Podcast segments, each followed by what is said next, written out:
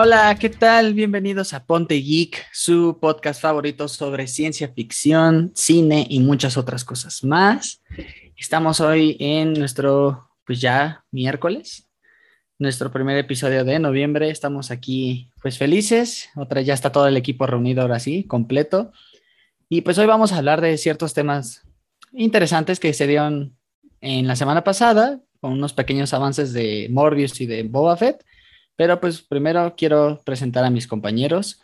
Eh, primero, ¿cómo estás, Luis? Hola, Hisashi, hola equipo, estoy muy bien y de hecho justo como Martín dice en nuestro chat, ya saben porque aquí también hay conversación tras bambalinas, es el segundo Hisashi, el segundo de noviembre, pero estoy emocionado, entusiasmado porque pues no solo pues Boba Fett y Morbius, o sea, también créanme que se vienen cosas más interesantes de las cuales vamos a estar hablando en próximos capítulos. Exacto, y sí, perdón, tenías razón, Martín, una disculpa. Eh, el, segundo, pero bueno, ya casi a punto de terminar el año. Pero pues vamos con nuestro segundo, iba a decir invitado, pero no, es la costumbre, perdonen. Con nuestro segundo compañero, amigo y hermano, Diego. ¿Cómo estás, Diego? Hola, Kisashi. Hola, gente de Ponte Geek. Pues igual, ya listo para empezar a hablar un poco de lo que se cuece y veo que Luis ya quiere soltar la sopa para los próximos episodios, pero, uy, estén atentos, estén atentos, se va a poner bueno. Exactamente. Y pues vamos contigo, Martín. ¿Cómo te encuentras hoy? Yo sé que estás muy feliz porque hoy tu ídolo corrió, hoy fuiste a verlo. ¿Cómo, cómo estás? Así es, así es. Hoy, el día que se hace la grabación, pues, ah, qué bonito es ver cuando uno de los tuyos sube al podio y en su país. Qué bonita experiencia, la verdad, una bonita experiencia, enriquecedora. Eh, no sé, fue, fue totalmente surrealista para mí de todo este fin de semana, más que cualquier otro gran premio de México, la verdad. Y pues Supermax y Checo, una gran actuación. Uf, gracias Martín por toda esa información. La verdad es que, pues para todos los fanáticos de la Fórmula 1, del Gran Premio de México, pues ya lo escucharon de palabras de nuestro experto Martín. Pero pues, ¿qué les parece si empezamos, no? Porque como dice, como dice este Diego, pues vamos a hablar un poquito de estos temas que se están cocinando, se están, están poniendo sabrosos, ¿no? Además, recuerden que estamos a muy poco de, de Spider-Man, eh, Sin Camino a Casa, una película que tiene muchos rumores, o sea, creo que más, yo me atrevo a decir que tiene más este, fans que lo que fue Avengers Endgame, pero pues vamos a hablar un poquito, ¿qué les parece? Acerca de esto, pero del último como tráiler de una nueva película que se supone que va a estar conectado a este universo del MCU, del vampiro Morbius. Como dice Martín, un vampiro que ya nos habíamos olvidado de él, la neta se nos había olvidado que existía, pero vean, Sony nos lanzó un tráiler con un montón de preguntas. ¿Qué opinan? Quisieras primero escuchar de ustedes qué les pareció el tráiler, ¿Qué, qué les pareció, si les atrae ver esta película. ¿Quién quiere empezar? Pues si quieren yo, este, pues lo típico, ¿no? Ya es algo a lo que estamos acostumbrados con Sony. Siento que se parece mucho a, al vibe que da Venom. No sé. No sé si ahí confirmen ustedes si sienten que se parece un poquito a Venom con, de Sony. Pero, pero pues sí, si está conectada, pues a darle, ¿no? O sea, cualquier adición nueva a este universo, pues yo bienvenido, ¿no? A menos de que sea una cochinada, pero esperemos que no lo sea. Ya esperemos que Sony haya, eh, pues dicho, hey, esto hicimos mal, vamos a hacerlo esta vez mejor, más bonito y todo precioso. Entonces, sobre el trailer se ve, se ve potente, ¿eh? el, el señor Mobius, el, el doctorcillo Pillo, y pues ya, ¿no? O sea, sí, sí, se ve buena, se ve buena. Quiero escuchar qué, qué tienen que decir los demás. Pues fíjense que al inicio, o sea, yo fui una de las personas, sinceramente, que se olvidó de Morbius, inclusive cuando lo retrasaron, porque dije, no, pues, o sea, ya no sabemos cuándo saldrá, ¿no? De hecho, había incertidumbre con Venom Let Derby Carnage, pero pues aquí está, y déjenme decirles que yo la verdad siento que siento, obviamente se ve oscura la, la película, pero no sé por qué siento vibras en cuanto a un ambiente oscuro, gótico, como en la primera película de Hellboy de Guillermo del Toro. O sea, yo sé que a lo mejor son dos personajes muy diferentes, pero siento que la película va a tener ese enfoque y me parece que Jared Leto, Jared Leto o sea, como Morbius, el diseño de verdad, o sea, se ve uf, fresco, se ve, se ve increíble y sobre todo a mí me genera emoción porque seguramente puede haber un crossover ahí con Blade porque ya, ya se lo saben, Marvel Studios ya lo confirmó hace unos dos años, si no me equivoco, en la Comic Con de, de San Diego, así que pues va a ser interesante no solo verlo interactuar con Spider-Man, insisto, puede interactuar con el mismo Blade o inclusive con un héroe que se mueve en un ambiente oscuro, ¿saben? O sea, inclusive a lo mejor un posible crossover con Daredevil que llegue por fin a nuestro universo, que estoy seguro que sí va a llegar ya.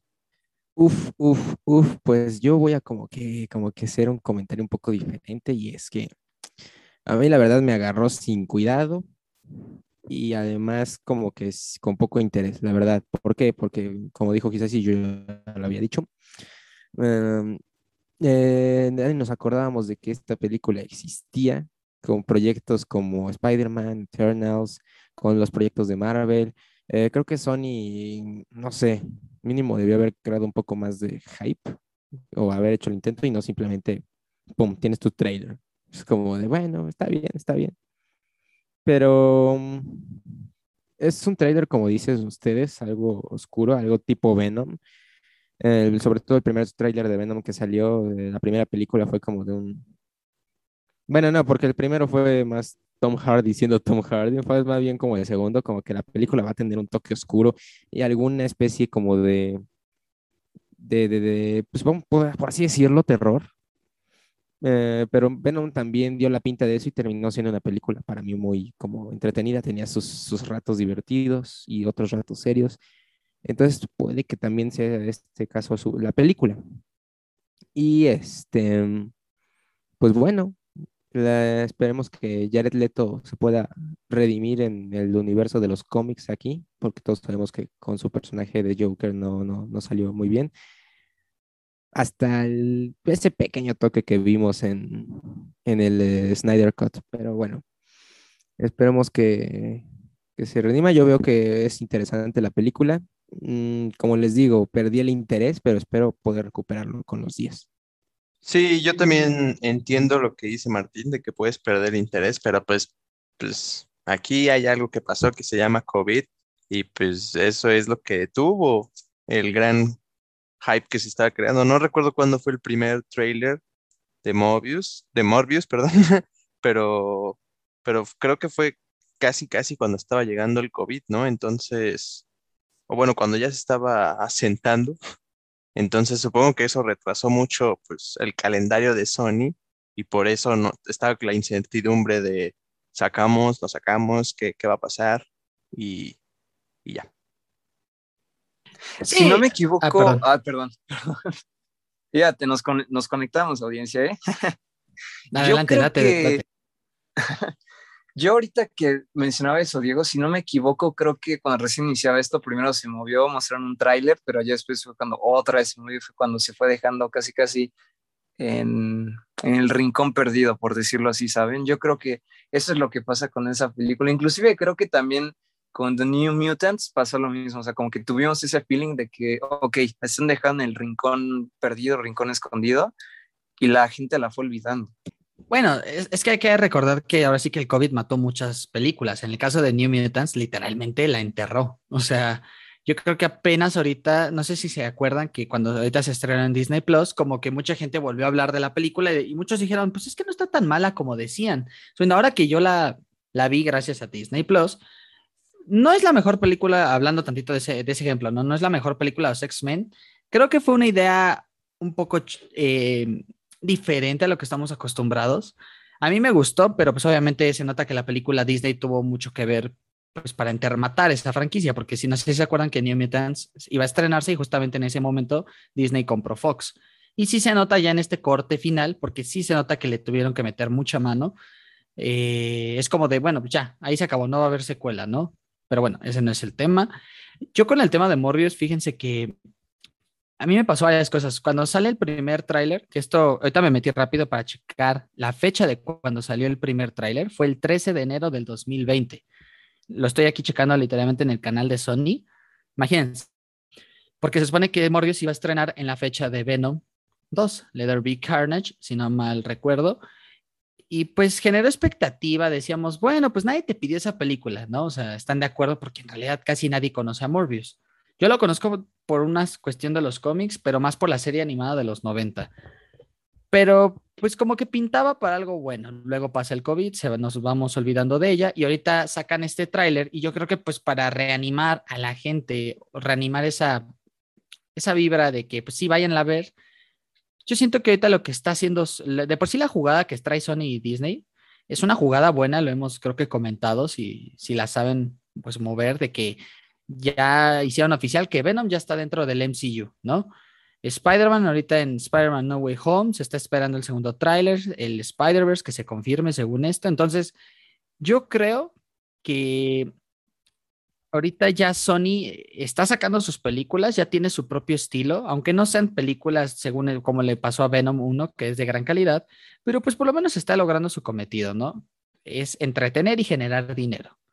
Ahora, yo les pregunto, ¿Ustedes creen que esta película después de Spider-Man va a tener también una gran taquilla o por la cuestión del Spider-Verse se va a ver opacada por el Spider-Verse? No sé si me doy a entender.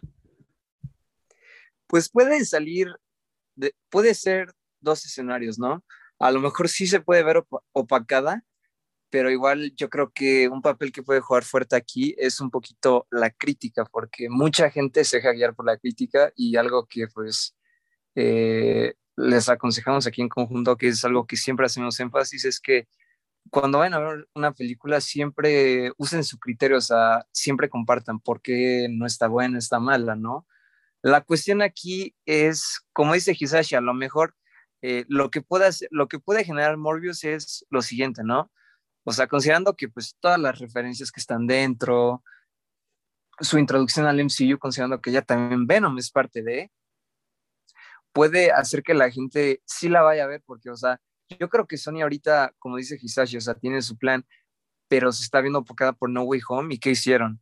Eh, no, pues, o sea, le voy a meter una referencia de Toby, de Andrew, de Tom, eh, de Venom, o sea, creo que para darle relevancia a esta película y para que le vaya bien en taquilla, yo creo que pues metieron estas referencias en el segundo tráiler.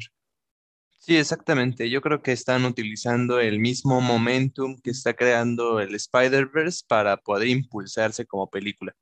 Que digo, yo creo que es muy buena, pues muy buena estrategia de parte de Sony y de parte de Marvel, porque pues si ya empiezan a conectar esto, puede salir algo bastante bueno. Entonces, yo diría que si todo lo de Spider-Verse sale bien, puede salir también bastante bien Morbius.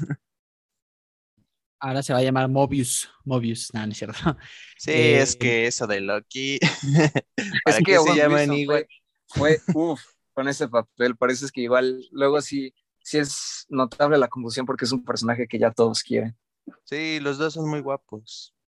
Es que la verdad, yo, yo creo que Jared Leto, bueno, yo siento que sí logró redimirse, como dice este eh, este Martín aparición en Justice League de Zack Snyder. La verdad, creo que logró redimirse. Para mí, como una entre lo que hizo Zack y pues la actuación de Jared Leto en esa pequeña escena logró redimirse. Ahora, la verdad, no sé ustedes, pero yo considero que Jared Leto nació para ser el Doctor Morbius o Morbius el vampiro.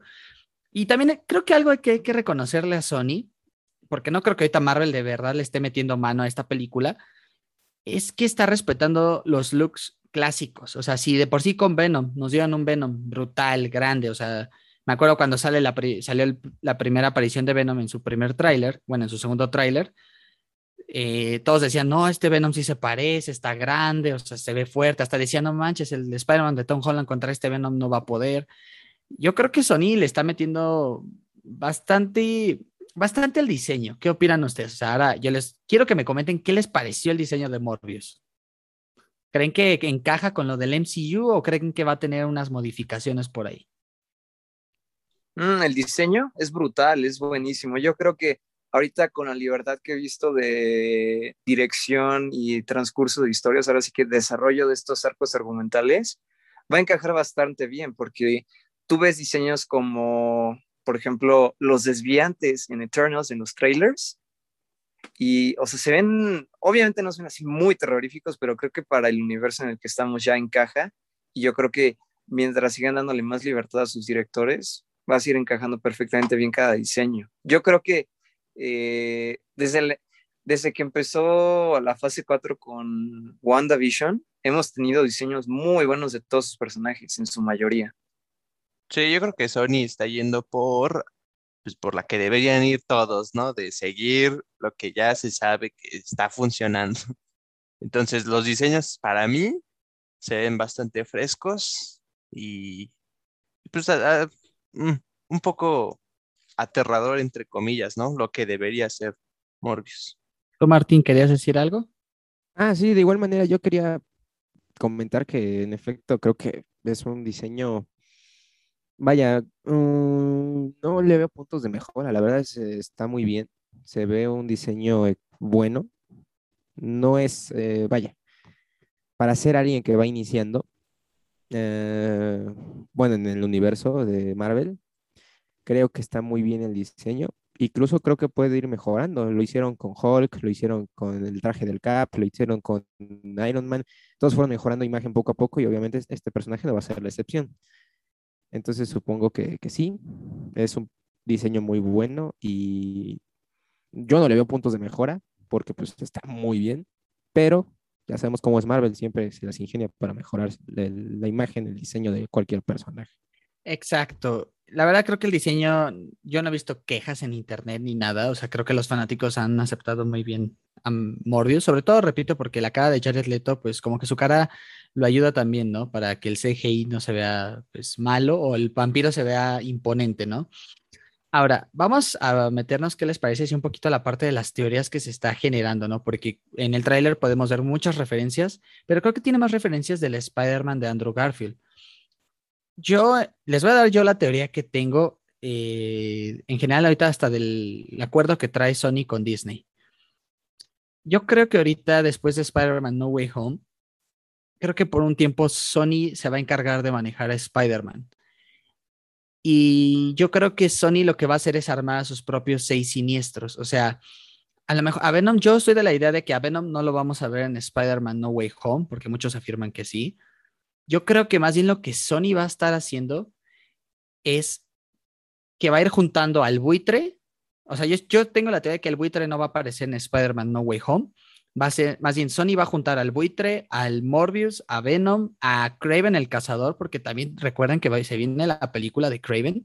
Y también por la, van a sacar otros dos proyectos de dos mujeres, de personajes arácnidos femeninos. Se supone que están trabajando en el de Spider-Woman y la de Silk. Entonces, yo la pregunta es, ¿qué teorías tienen ustedes? Yo en la teoría que tengo es que Morbius está en el Spider, en el universo de Andrew Garfield, pero que después de Spider-Man No Way Home, Sony se va a encargar de empezar a manejar a Spider-Man y va a haber una como cuarta película o algo así donde tenga que enfrentarse a todos estos villanos. ¿Qué opinan ustedes? Sus teorías. Yo diría que es muy buena teoría la que tienes, ¿eh? Ahí entre manos.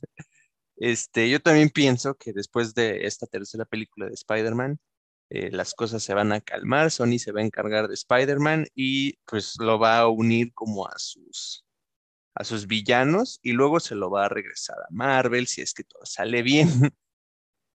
bueno, no sé, dependerá de cómo, de cómo piense Sony, de qué es un éxito y, y si, qué tal si se quieren quedar con Spider-Man, que ojalá, ¿no? E, exacto. Sí, entonces, no, no sé, tal vez ahí sería bueno pues, que no hagan algo bueno. no, no, no, ay, ay, quién sabe, es terreno peligroso. Pero, pero sí, yo también tendría como un poco de la misma teoría. Siento que después de Spider-Man 3 ya van a dejar que florezca con los otros villanos de Sony que está creando para hacer sus, no sé si seis siniestros, pero para crear sus otras películas como, como esta de Morbius y las, la de Venom y las que estás diciendo. Entonces yo diría que esa es una teoría aceptable.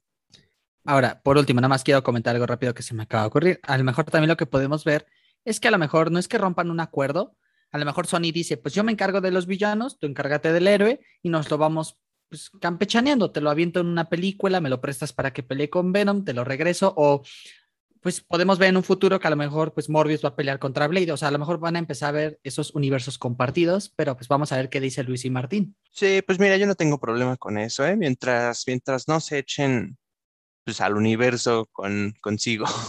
No, pues yo igual estoy de acuerdo en que pues Sony obviamente que se ocupe de sus villanos y Marvel de Spider-Man, pero yo que creo, o sea, bueno, no sé si ustedes han escuchado, seguramente sí, Tom Holland dijo que sí iba a dar un respiro de ser el hombre araña después de No Way Home, pero pues se supone que va a haber otra trilogía en donde esté en su vida universitaria y otra en donde ya sea un adulto, ¿no?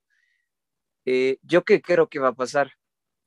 En el caso de que pues salgan Toby y Andrew, que no creo, o sea, pero puede ser, puede ser que a lo mejor, quizá por eh, eventos desafortunados o eventos fortuitos, como lo quieran decir.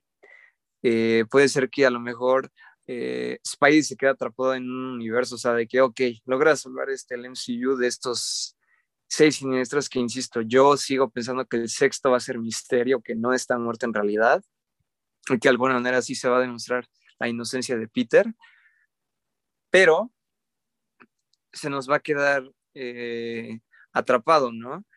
y una vez que se encuentra ahí, a lo mejor este, ya déjelo descansar en paz. Pues, ¿cómo quieres que lo deje descansar en paz y sigue libre, Martín?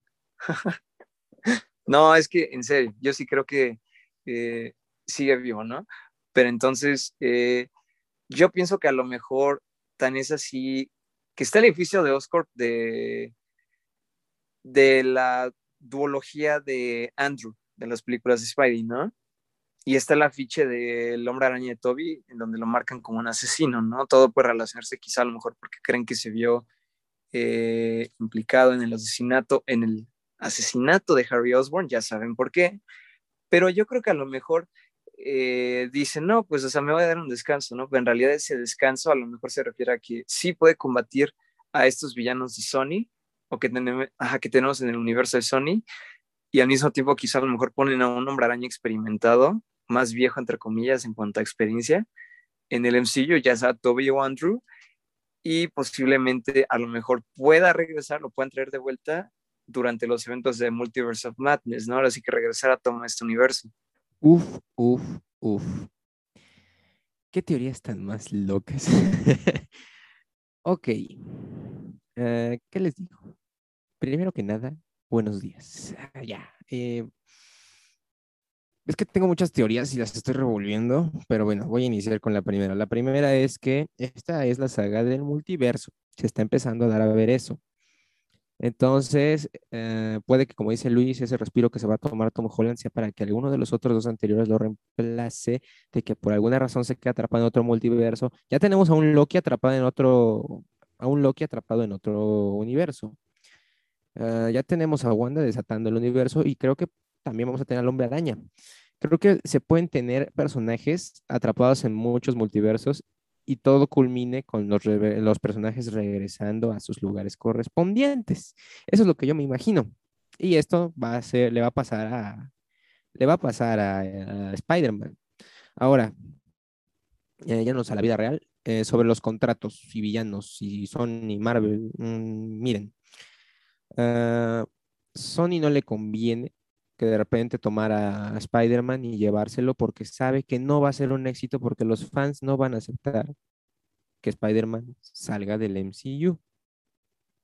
Y estuvieron a punto de, de hecho, Sony le estuvieron a punto de tirar, bueno, la película no es nada buena, pero aún así le estuvieron a punto de tirar a Sony una película que es Angry Birds, solo por enojo al hombre araña y a otras cuantas películas más que pues, ¿qué te digo? Los fans están muy enojados y no creo que Sony sea tan tonto para perder a todos esos fans.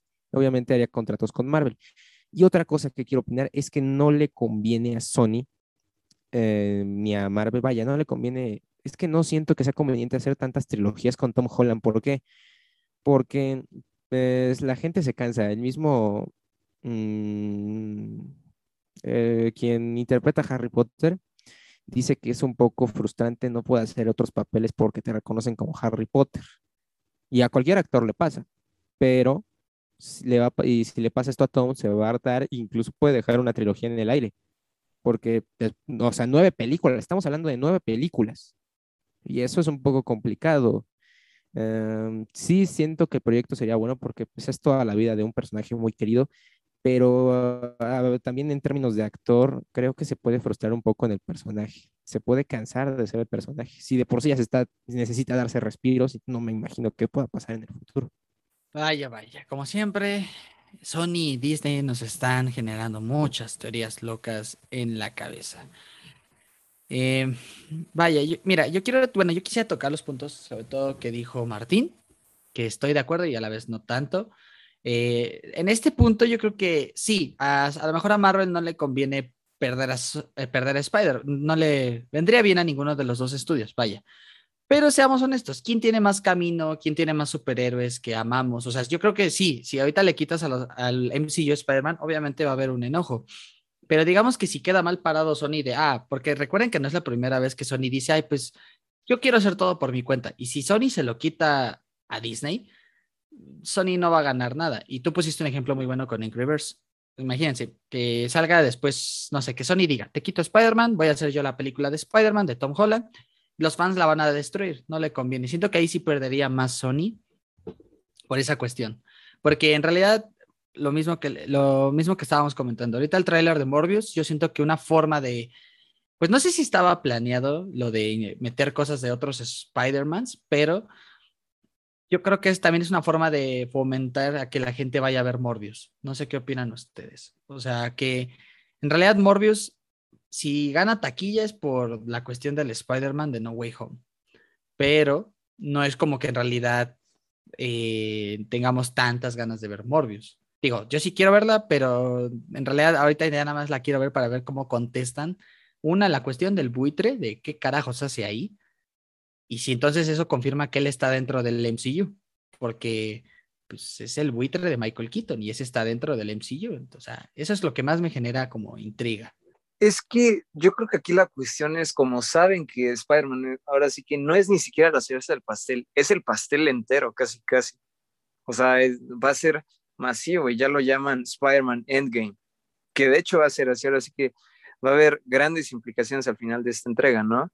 Pero yo creo que lo que hacen es, ok, quizá a lo mejor darle relevancia o también esta, ahora sí que puede ser la más sencilla y también Hisashi lo había dicho hace unos capítulos. No todo lo que se muestra en el tráiler es real. También puede ser, o sea, yo creo que, ¿a qué, digo con esto? Que a lo mejor quizá omiten todas estas referencias, ¿no? Pero lo del buitre es un hecho que va a estar ahí, ¿no? Pero imagínense pues que solo estén jugando con nosotros en el aspecto de que, ok, va a salir el buitre, pero quizá a lo mejor el buitre cruzó un universo de una u otra forma, ¿no? Quizá como en una escena post-créditos en No Way Home. ¿Qué les parece si hacemos unas conclusiones? Y sobre más que nuestras conclusiones es, ¿qué les gustaría ver en esta película de Morbius o qué les gustaría para este personaje en el futuro? Ahora sí que lo que quieran decir o, o lo que se les venga la idea, una teoría, no sé, pense. Pues principalmente yo sí quiero ver un crossover con Blade, ahora sí que no lo había pensado en un inicio, pero cuando dije, ah, a lo mejor sí puede cruzarse con este personaje, o saben también con quién ahorita se me acaba de ocurrir, con Moon Knight, igual, podría ser otro buen personaje con el cual puede hacer un crossover, y de alguna forma quizá a lo mejor, no sé por qué, a mí me gustaría también verlo como parte de un conflicto sobrenatural con Doctor Strange, ¿saben? O sea, a lo mejor no sé, como que quizá existe una amenaza que requiera la presencia de vampiros, ¿no? Y obviamente Strange dice, ok, a ver, Blade, vente conmigo, Morbius, vente conmigo, ¿no? O sea, creo que me gustaría ver a Morbius de esas formas en el MCU, más que nada. No sé, o sea, creo que a lo mejor será muy descabellado lo de Doctor Strange, creo que es más creíble lo de eh, verlo con Moon Knight, o con este Blade, pero a lo mejor puede ser, ¿no? Ahora sí que pues ya saben que pues, con Strange las posibilidades son infinitas. Yo la verdad soy un hombre de gustos simples. no, o sea, claro que me encantaría, todas las que dijo Luis se me hacen bastante pues buenardas de ver, de experimentar, pero, o sea, ya teniendo los pies sobre la tierra y pensando un poco en el presente, yo solo quiero que, que no sea un personaje más del montón, ¿no? Que sí tenga, que sí tenga un futuro planeado, que no vayan a echarlo a perder rápidamente y que pues tenga su futuro, en, no sé si en el universo de, del MCU, pero mínimo en el de Sony, que pues se nota que ya se está cosiendo también. Aunque sea de gustos simples, llego aquí, tú suéltate, esto es Ponte Geek, aquí la libertad no tiene límites. No, sí, claro, claro, pero, pero pues hay que, hay que ser realistas. Exacto. Pero ya escuchaste al jefe, Diego, por favor, el jefe en... Está bien. No, no, no, no, no, no, no, no, no, no, no, no, nada de jefe. Aquí yo le estoy diciendo como fan, ahora sí que pues tú, ahora sí que tú sacas lo que tengas escondido en el subconsciente. En mi subconsciente, uf, está bien. Yo voy a sacar en de mi subconsciente. Ojo, ojo, que el Martín de su subconsciente salen cosas muy raras y feas, ¿eh? Uf, a ver, ¿qué quiero ver? No quiero ver nada, yo quiero ver solo Morbius, a Morbius en acción. Y creo que solo hasta ver la película puedo sacar una conclusión de qué le depara a este personaje, pero, como dice Diego, yo solo quiero verlo ser un buen personaje porque se ve que tiene mucho, se ve que tiene mucho, mucho, ¿cómo se llama? Ah, mucha promesa. Promete mucho este ajá, personaje. justo. Entonces, ah, ¿con qué personaje me encantaría verlo? Pues creo que todos, va a sonar muy tonto porque es repetir lo que ya veníamos diciendo, pero que rivalice con el Spider-Man del universo de Marvel. Ya, lo dije, porque todos sentimos eso, ya lo dijimos y solo quise reiterarlo una última vez.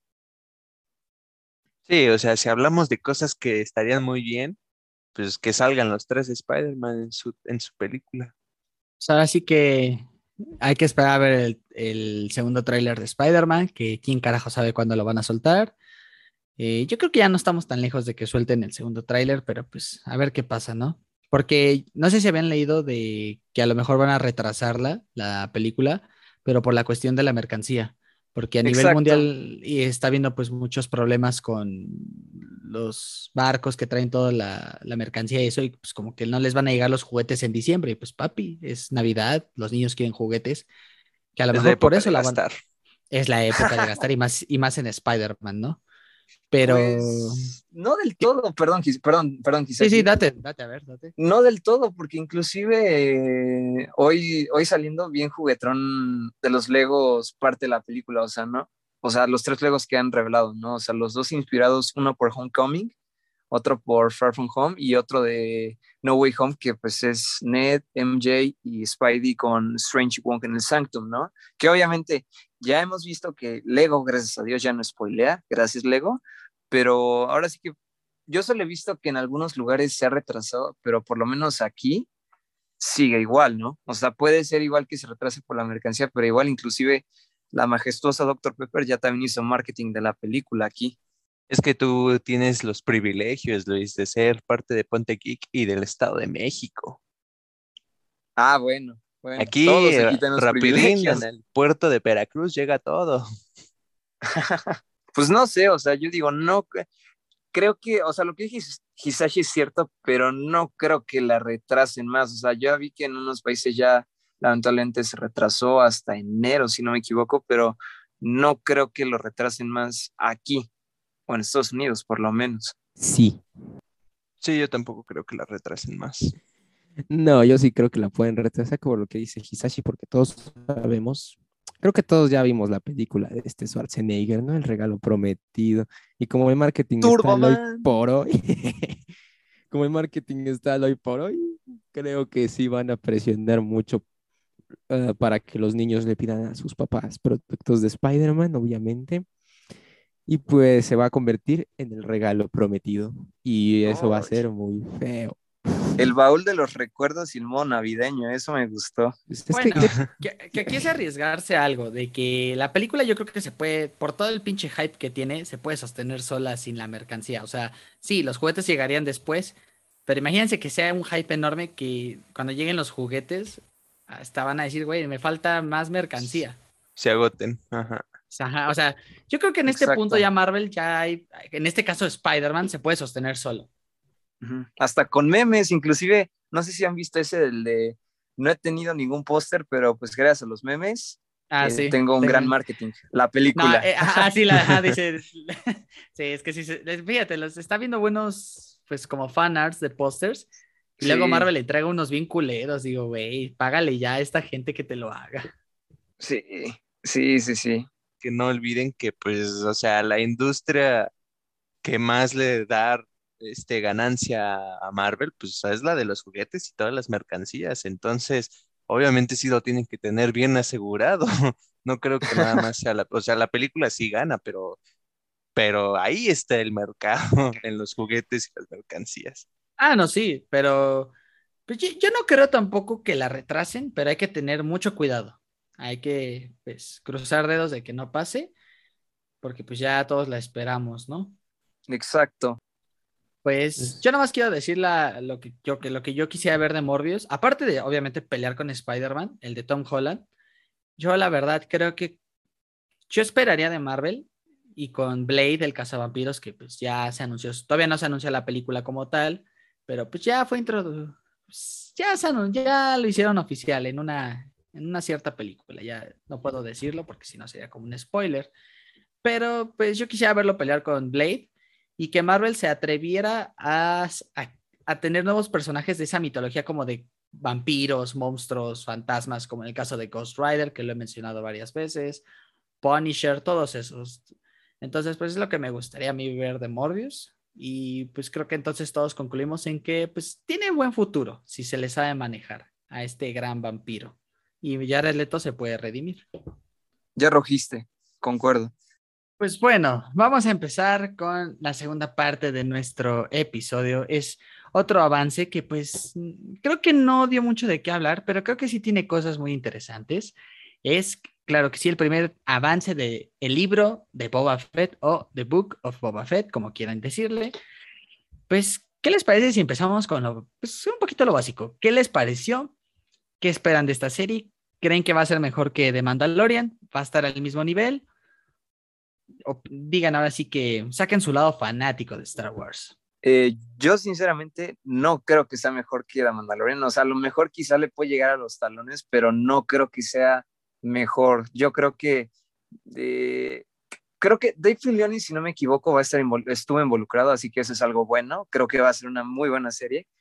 Pero en cuanto a gustos, no creo que para mí supere lo que ha sido Mandalorian, porque también, obviamente, spoiler alert, ya también se viene una tercera temporada de nuestro querido Mando, ¿no? ¿Y qué espero de esta serie?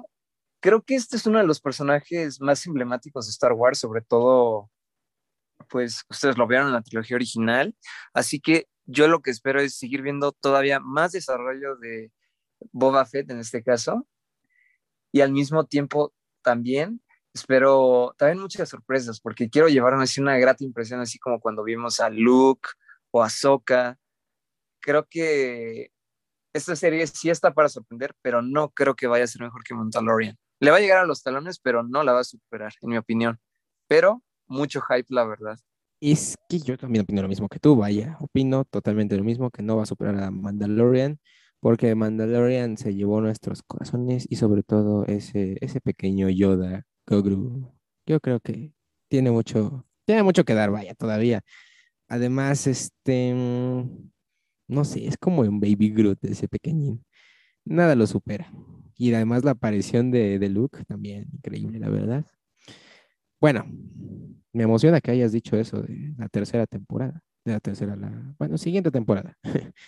Este, bueno, veamos la situación. Creo que hay un punto a favor en esta serie y es que otra vez está haciendo Star Wars series prometedoras. Y bueno, mm, creo que viene algo bueno porque es un personaje que ya reconocemos, es un personaje que ya habíamos visto y entonces continúa su historia. Esto me gusta a mí, no es una historia anterior, porque luego la gente no pide, no pide mucho de cuál fue su vida, sino la gente a veces pide más tipo qué pasó con este personaje y por fin vamos a ver qué pasó con este personaje que mucha curiosidad nos causó a muchos, no a todos, pero sí a muchos. Entonces, eh, pues el trailer está decente, tiene su, su, su, su, como su suspenso y pues vamos a ver qué, qué, qué le depara a Boba Fett. Spoiler alert, yo también estoy con Luis y con Martín, no creo que vaya a llegar a superar a Mandalorian, creo que ese fue un, un tiro de suerte que se sacaron los, pues los de Disney, o bueno, Star Wars, y, no creo que vaya, vaya a ser mejor. Ahora bien, hablando de que Morbius se parece un poco a Venom, tampoco les parece que Boba, bueno, el libro de Boba Fett se parece un poco a Mandalorian. Digo, siento que está bastante similar. Ese trailer, ya veremos la serie porque sí se nota que tiene ahí uno que otro cosita diferente. Igual, pues ya, como dice Martín, son personajes que ya conocemos. Entonces, pues vamos a ver qué tal. Eh, pues de ahí en fuera, yo la veo bien para el 29 de diciembre. Entonces, pues para casi, casi 2022. Entonces, bien, bien. Yo la verdad es que no la veo muy, o sea, en cuanto a trama, pues vamos a decir que sí, este, difiere, ¿no? Pero yo la verdad es que no la veo nada parecida a Mandalorian en cuanto a trama, ¿no? O sea, por ejemplo, Mandalorian. Nunca se No, no, en cuanto a trama, no. En cuanto ah, como estilo. Ambiente. Ajá, el, ah, estilo. claro, como eh, eh, medio oeste, western, como Ajá, western en el espacio. Ajá, justo. Pero a mí lo que me llama la atención ahora sí que pues tratan de tomar lo que una vez fue este, controlado por nada más y nada menos que Java the Hot, un hombre que da risa. Bueno, es que también hay que ver algo, como si ya lo vemos por la parte de dinero, pues si algo te dejó una fórmula y Disney es bueno en eso.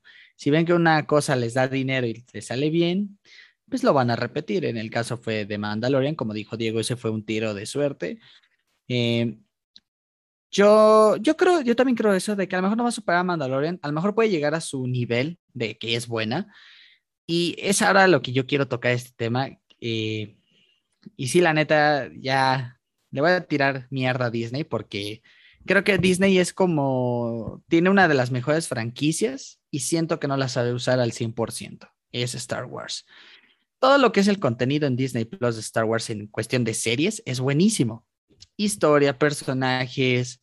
Eh, bueno, esta última serie de animación de Star Wars eh, Visions, que creo que nadie habló de ella y digo... Y The Bad Batch también, ¿eh? The Bad Batch. Pero fíjate que yo ahorita ataco más Visions porque Visions se atreve a salirse de esa zona de confort de Star Wars, que solo es la época de la República y la época de los Anakin, de la saga del Skywalker. Y Visions demuestra que son pequeñas historias con diferentes, obviamente, estilos de animación, pero demuestra que el universo de Star Wars es muy grande y que se pueden hacer cosas más allá de los clones, más allá de eso. O sea, también la película de Rogue One lo demostró. Digo, o sea, sí quiero ver la serie de Obi-Wan, pero volvemos a lo mismo. ¿Qué tanto Disney está sabiendo usar bien la franquicia, no? Porque en cuestión de trilogía para el cine, están de la cachetada. La última trilogía fue un fiasco pero las series están buenísimas. Entonces, ¿ustedes qué cambiarían ahí? O sea, ¿qué, ¿qué, giro le darían o le dirían a Disney? ¿Sabes qué? Haz esto para que también en películas te vaya bien. ¿Sería la cuestión de, a lo mejor, de pasar ese estilo western en el espacio al cine? ¿Esa sería la clave? Pues no creo que sea tanto pasar el estilo western, ¿no? Obviamente puedes puede usar el mismo estilo, ¿no? Pero yo creo que lo que deben de conseguir, o lo que deben de hacer, así como Dave Filoni creo que ya tiene un puesto todavía más importante en, en este universo de Star Wars, creo que debería, debería ser como Kevin Feige y Marvel, ¿no? O sea, decirle, empezar ahora sí que el casting de directores, ok, este, tengo esta película para ti, quiero que la dirijas, pero ¿cómo me vas a hacer tú esta película? Ahora sí que hazme un pitch, así como un pitch de negocios, ¿no? Yo creo que el problema es que tú lo dijiste, se están dejando guiar por dinero, dinero, ¿no?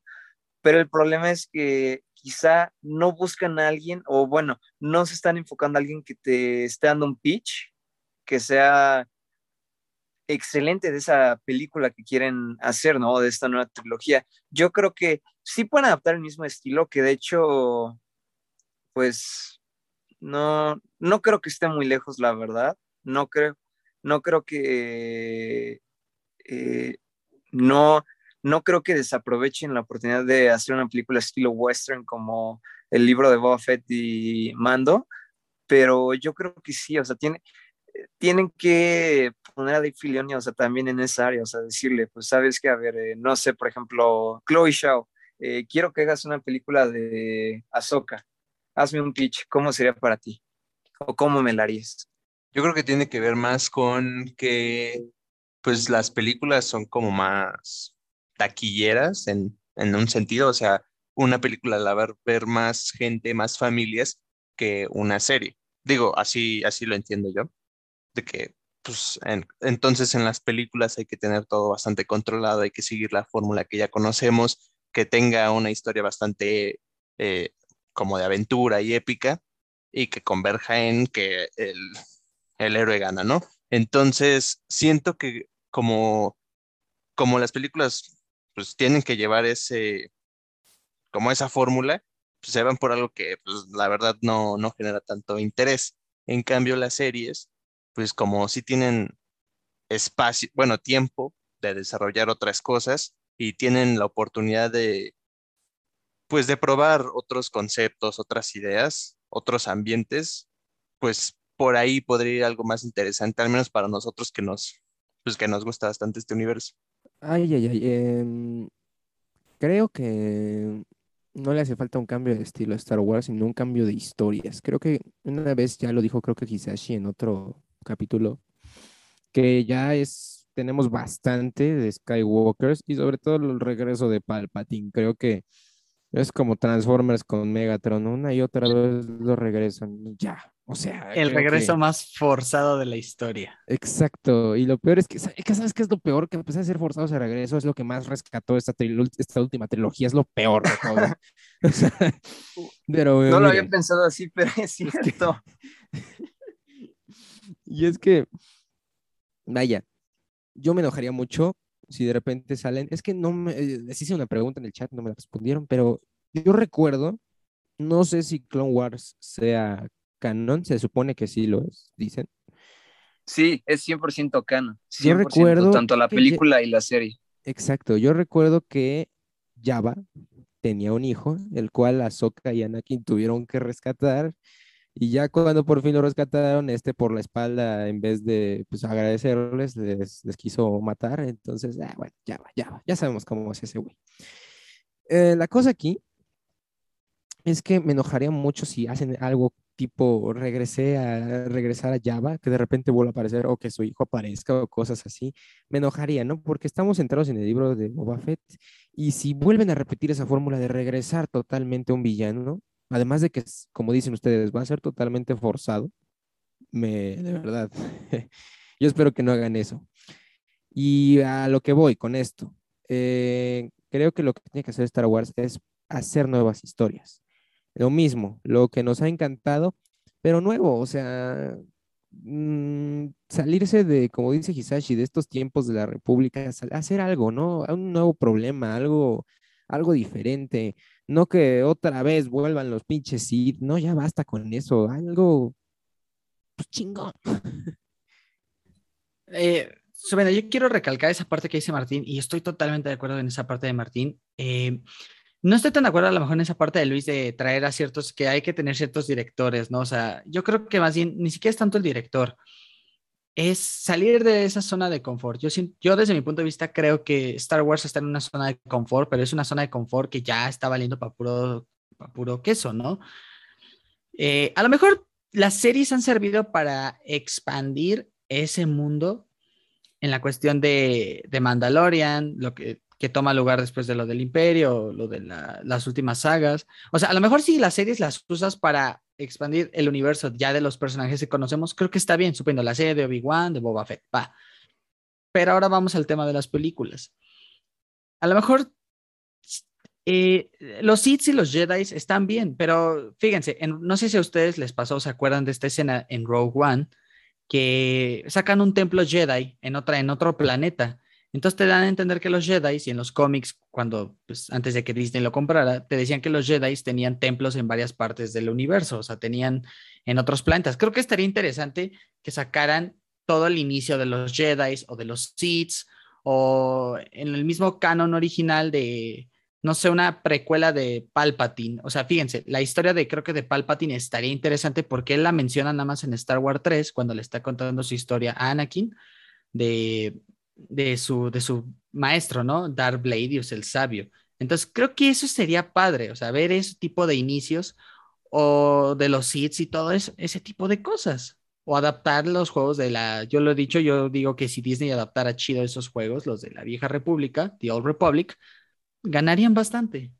Sí, yo creo que sí, o sea, creo que ahorita, bueno, eh, voy a estar un poquito en desacuerdo contigo en la idea de traer, sí, no necesariamente sí a un director en específico, pero, o sea, si quieres expandir eh, más este universo en películas, pues va, ahora sí tiene que ser un director que sea fanático o fanática de Star Wars, que te dé un pitch buenísimo. Yo la verdad es que sigo sosteniendo esa idea porque, o sea, con la serie es neta, bueno, lo que ha sido The Mandalorian, eh, eh, la última temporada de Clone Wars, Bad Batch y Visions, estoy de acuerdo, joyas. Y yo también sigo sosteniendo la idea de que el libro de Boba Fett va sí va a ser algo interesante, o sea, va a ser una expansión del estilo western, por decirlo así, pero yo creo que a lo mejor sabes que la República Vieja podría ser inclusive adaptada a una serie, porque yo creo que es una historia tan compleja que a lo mejor no siempre vas a abarcarla,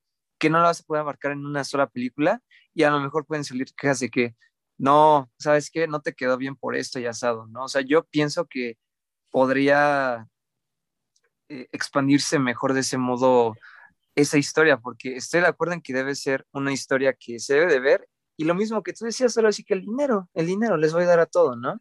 Mira, pero ah, ese es mi, mi sentir, perdón. no, o sea, está bien, está bien, o sea, eh, yo creo que aquí hay una cuestión. Disney ya, y lo hemos visto, Disney ahorita película que saca le va a dar una serie. O sea, creo que ya tenemos ese plus de que a lo mejor si quieren expandir todavía más algo que se dijo en la película, va, vamos a sacarlo en serie. A lo mejor, como tú dices, sí, la vieja república en la serie se puede eh, expandir, se puede explicar mejor y todo. A lo mejor haces una película y haces la serie, porque también, como ha dicho muchas veces Diego, y si no que Diego nos lo diga aquí, es como de, al final todo es dinero. Pero pues volvemos a lo mismo, es una carta que no están sabiendo usar. O sea, ahorita no han anunciado nada para cine, pero sí han anunciado como tres series. Viene la de Ahsoka, la de Boba, la tercera temporada de The Mandalorian. Dicen por ahí viene la de Kenobi. Entonces, yo creo que Disney ahorita sí, no es que no quiera ver las series, pero sí debería, digo, si lo vemos en la cuestión financiera, si quiere ganar todavía más, pues creo que sí deberían de arriesgarse a hacer una buena franquicia. O a lo mejor sí la están pensando y dicen, ¿saben qué? No vamos a cometer esos errores, como dice Martín, el regreso forzado de Palpatine. Y la verdad, yo también opino la idea de Martín de que no, ojalá no esté Java de Hot. Ugh, no, qué asco. yo nada más confirmo, el dinero es sabroso, claro que sí. Miren, eh, espero que no me llueva hate por tratar de hacer una nueva propuesta. Pero ya vimos el lado de los, ya vimos el lado de, la, de, la, de la rebelión, de los rebeldes. ¿Qué tal ver el lado de los Sith? Una película dedicada al lado de los Sith. Yo concuerdo y estoy de acuerdo con esa propuesta. Sería buenísima. La neta, la neta. Ay, ahora sí que esto ya se prendió. Sí, buenísimo. No, dilo tú, Martín. Dinos, dinos tú. A ver, termina ah, bueno, es que, eh, vaya, eh, no sé, puede ir desde un infiltrado que ayude a la rebelión o puede ir desde la vista, no sé, que, no sé, así como tipo, espero no meterme problemas por mencionar esto, pero mm, así como hemos visto películas donde hay lados eh, de la Segunda Guerra Mundial, donde hay lados de Alemania y de Estados Unidos y llegamos a empatizar con cualquiera de los dos, eh, ya sea dependiendo de la película, obviamente, hacer lo mismo aquí, que empaticemos con uno de los Sith, que veamos sus motivaciones, que tal vez haya algo detrás, ¿no? Que esté, no sé, dentro de ellos peleando por algo, una razón de ser que nos haga empatizar de repente con los Sith. Eso estaría muy bueno. O sea, que les den como un esquema de que no son solamente los malos por ser malos, ¿no? Porque creo que, o sea, está padre tu idea, la verdad es que a mí esa es una idea buenísima porque estaría padre, porque también los Sith tenían su ideología, o sea, los Jedi y los Sith eran como el Yin y el Yang, entonces son como de, ellos tenían su forma de ver la paz y los Jedi tenían su otra forma de ver la paz. Entonces, fíjate, la idea de Martín estaría padre, ver toda una cuestión de los Sith. Bueno, No, pues, sí, claro. Todos esos, pues esas ideas y pensamientos de los Sith, pues todos tienen un trasfondo o les han intentado un trasfondo. Lo vimos con, con esta, con la de The Clone Wars. Entonces, pues sí, o sea, Ventress, sí. cual- exacto, cualquier historia aside de, de los héroes principales que ya conocemos y ya hemos visto cientos de veces, pues ahí podríamos ir con, con los Sith. O, o un ejemplo, la, la verdad, nadie pidió, repito, y lo sigo diciendo y lo voy a seguir diciendo hasta que me canse. Nadie pidió una pinche película de Han Solo. A nadie le importa. Cuando los fans decimos, güey, tiene creo que más historia o te da más historia o hay muchas preguntas de la raza de Yoda. O sea, queremos ver una película, estaría padre una película de, no sé, de un joven Yoda, de su raza, su planeta. Se supone que su raza es una raza que son muy poderosa. O sea, es como de, queremos Yoda. Ah, toma Han Solo. Es porquería, digo, yo, yo creo que es como si cuando vas a un restaurante, ¿no? Le dices al mesero, quiero el postre, el pastel de chocolate y te trae el pastel de queso. Dices, ¿qué chingados te pedí el de chocolate? Sí. Es que creo que es cuestión de que eh, incluso el propio, el propio George Lucas eh, no, no desconoce un poco sobre esa raza. O sea, vaya, no es que él desconozca, obviamente eres el creador, pero me refiero a que es muy confuso hacer eso. O sea, ahora sí que habría que, él tendría que trabajar en eso, pedirle personalmente a George Lucas que trabaje en eso y decirle, mm, necesito que me hagas esta película de, Yoda, ¿no? Porque, pues, sí, en efecto, los fans piden explicaciones sobre esa raza. Bueno, a lo mejor está bien, esa parte me agrada. O sea, sí, sí he visto que también le han preguntado a George Lucas por ciertas razas, ¿no? Un ejemplo, la raza del, de, de Darth Maul, que, que estaría padre. No me refiero a una película de Darth pero una película de, su raza, ¿no? A lo mejor con otro protagonista. A lo mejor no son los protagonistas que conocemos, ¿no? Pero que se enfoquen como que en esas razas. A lo mejor lo que pueden decirle a George Lucas, dame las bases de, tu, de la raza de Yoda y yo le termino de hacer el resto de la historia, ¿no? Pero, pues la verdad ya no, la, creo que es una directora la que está detrás de ahorita de Star Wars y yo lo he dicho, no porque sea mujer, o sea, puede ser un hombre, un una mujer, pero creo que esa señora hasta cierto punto no sabe manejar su franquicia.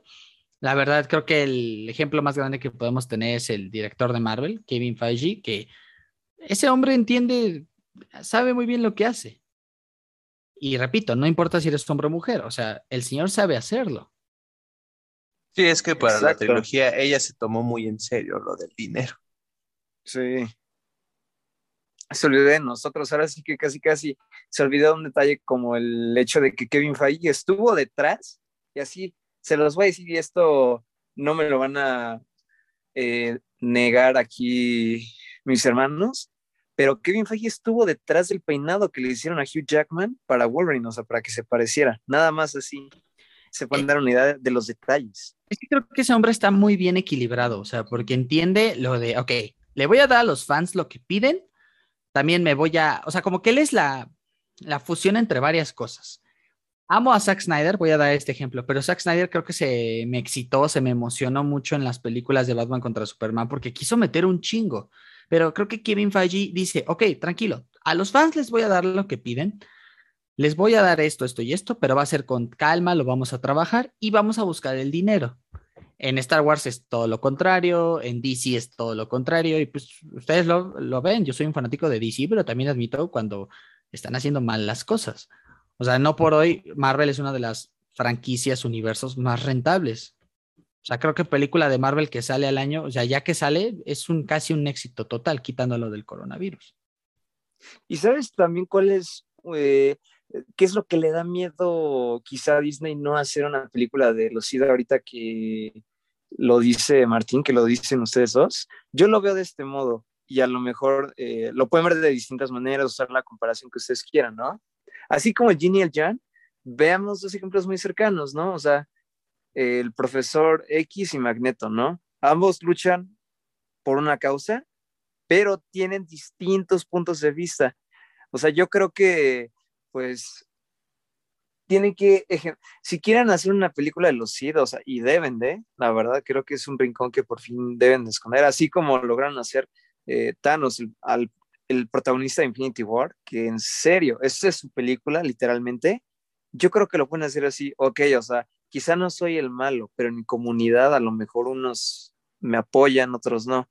Más bien, tiene que ser eh, más que nada una lucha similar a la mutante, o sea, que sí, hay discriminación, pero quizá a lo mejor hay algunos que optan por el pacifismo y otros por eh, casi casi una hegemonía total de su raza.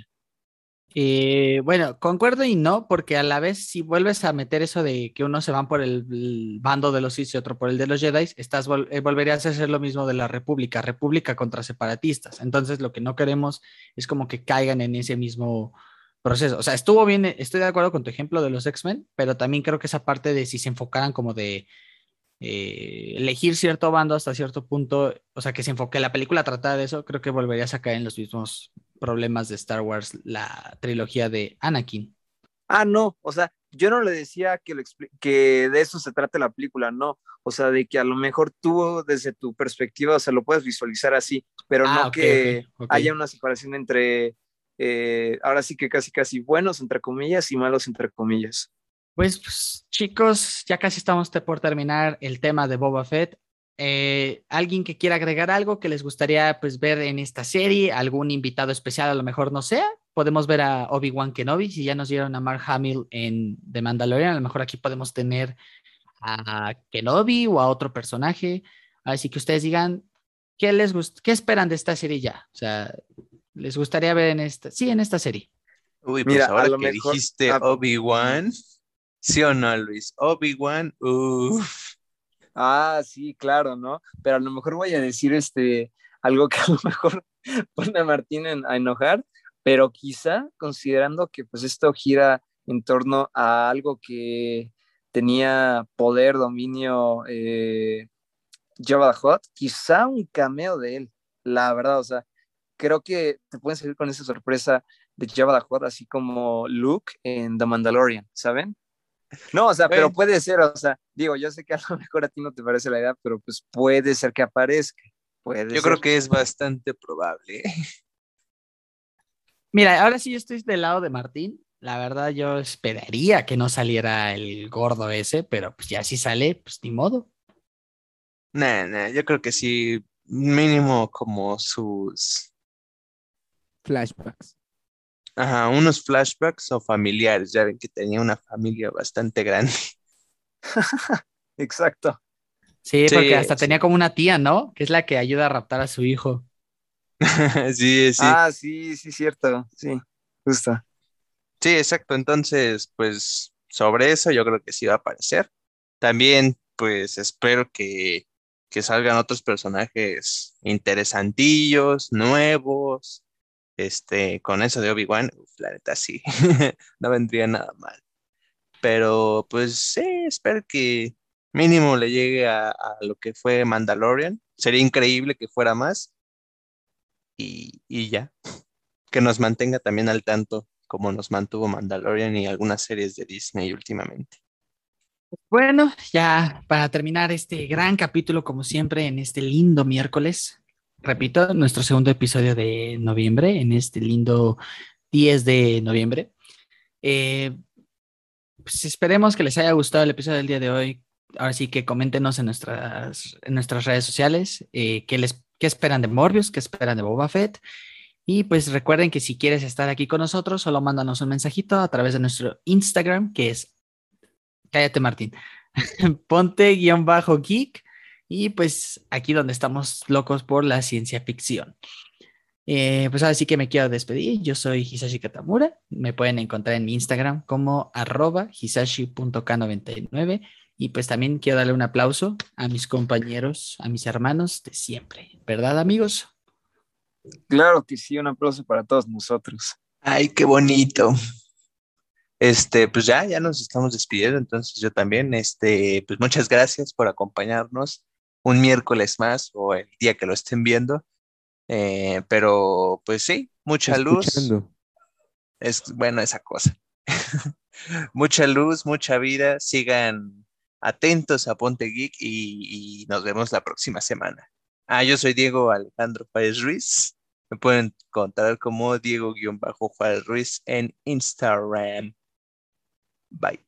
Pues gracias, audiencia, por estar aquí, por darnos su retroalimentación, porque siempre, ahora sí que hacen cada vez mejor este podcast, al igual que nosotros. Ahora sí que es trabajo en equipo.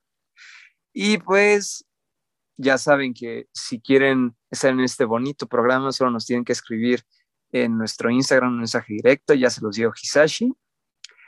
Y pues siempre hay un momento para ponerse geek. A mí me pueden encontrar como arroba luis.huicho.17 en Instagram. Yo soy Luis Ávila Gómez y nos vemos en una semana, bonita semana. Pues yo como cada miércoles quiero agradecerles por estar aquí, por sintonizarnos, por escucharnos, por ponerle play a este bonito podcast, tenernos en sus favoritos, sino en, en el más favorito. y pues nada, que tengan un feliz resto de semana. A mí me pueden encontrar en Instagram como arroba marbabi1006. Y bueno, muchas gracias muchachos. Qué bonita gente, qué bonito público y qué bonito crew el que, con el que trabajo. Estoy, estoy muy honrado de estar aquí. Uf, qué bonita, de verdad, qué bonita despedida de parte de todos. Repito, espero que les, les haya gustado el episodio del día de hoy. No dejen de escuchar todos nuestros otros episodios y también nada más un anuncio. de pues recuerden que próximamente les tendremos la, nuestra reseña de Eternos. Hablaremos de las escenas post créditos, de lo que se viene para estos personajes en el futuro del MCU. Y pues también recordarles que ya casi acabamos el año, nuestro primer año, pues como Ponte Geek. Un aplauso, yo digo que eso se merece un lindo aplauso. Claro, sí. Ahí se escuchó el aplauso. Ahí se, pues, claro, ahí se dan. Pero pues bueno, ahora sí que. Eh, perdonen aquí nuestro querido amigo Martín poniendo algo en el chat. Pero bueno, así que como dijeron mis compañeros, bonito resto de semana. Pásensela chido y recuerden, ponte geek.